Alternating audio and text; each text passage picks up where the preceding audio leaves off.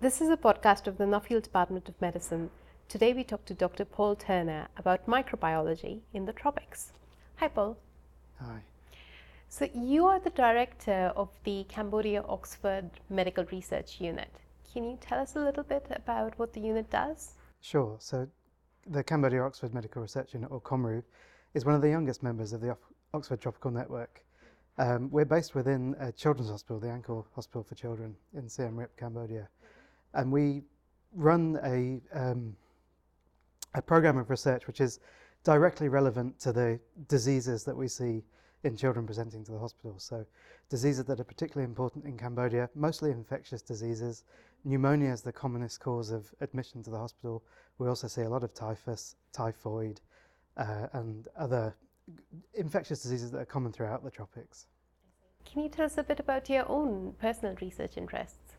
Yes, my major research over the years has been um, childhood pneumonia, and in particular, one bacterium which is common, a common cause of the most severe presentations of pneumonia, Streptococcus pneumoniae.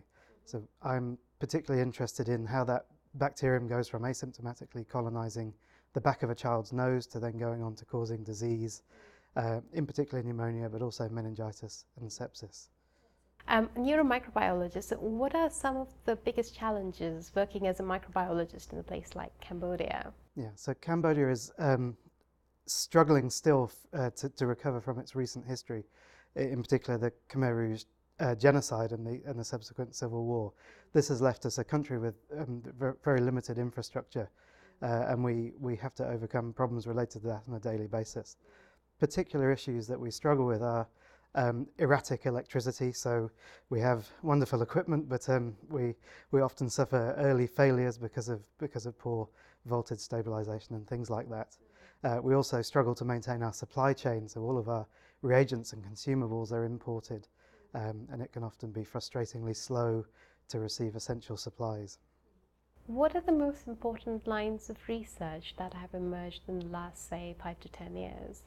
Well, there's been a, a, massive leap forward in, in terms of pneumococcal disease and pneumonia um, that occurred as a result of the introduction of the pneumococcal conjugate vaccine. So this is a, a, a vaccine or a series of vaccines that um, stimulate the immune system in children and protect um, against up to 13 of the more than 90 types of this one bacteria that I'm interested in.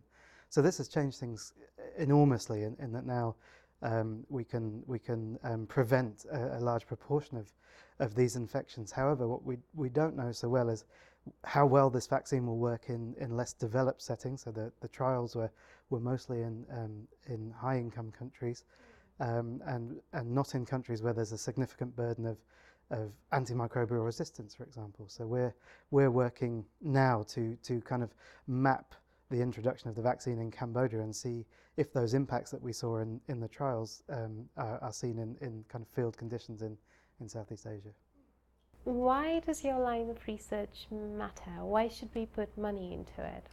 I think the important thing about our research is it's very practical. It's very based on diseases and infections that actually affect the population that we work in. We know that Southeast Asia is a very heterogeneous region, so there are, there are relatively affluent areas, but also often forgotten areas of poverty, such as Cambodia, Myanmar, and Laos. Uh, and our projects are rooted in those countries and, and really working towards improving the health of the population uh, of rural Southeast Asia and, and where, where applicable, um, use that knowledge to, to improve the situation in other areas. So we always try and make sure that the work that we do is based on um, a clinical need. So, how then does your research fit into translational medicine within the department? So we try to always, with our research projects, answer a practical question, one that is of immediate or almost immediate benefit to the population. So an example of that is evaluating with colleagues in Lao a, a new diagnostic test for typhoid. So this would lead to a quicker diagnosis in a patient um, and we hope a better outcome. Where other examples are, are, are kind of trying to understand the burden of infections that are acquired within the hospital to um, to come up with interventions that will work in settings such as ours. So we we're not really interested in abstract questions. We want to make a difference to our patient population. Thank you so much, Paul. That was really interesting. Thank you. Thank you.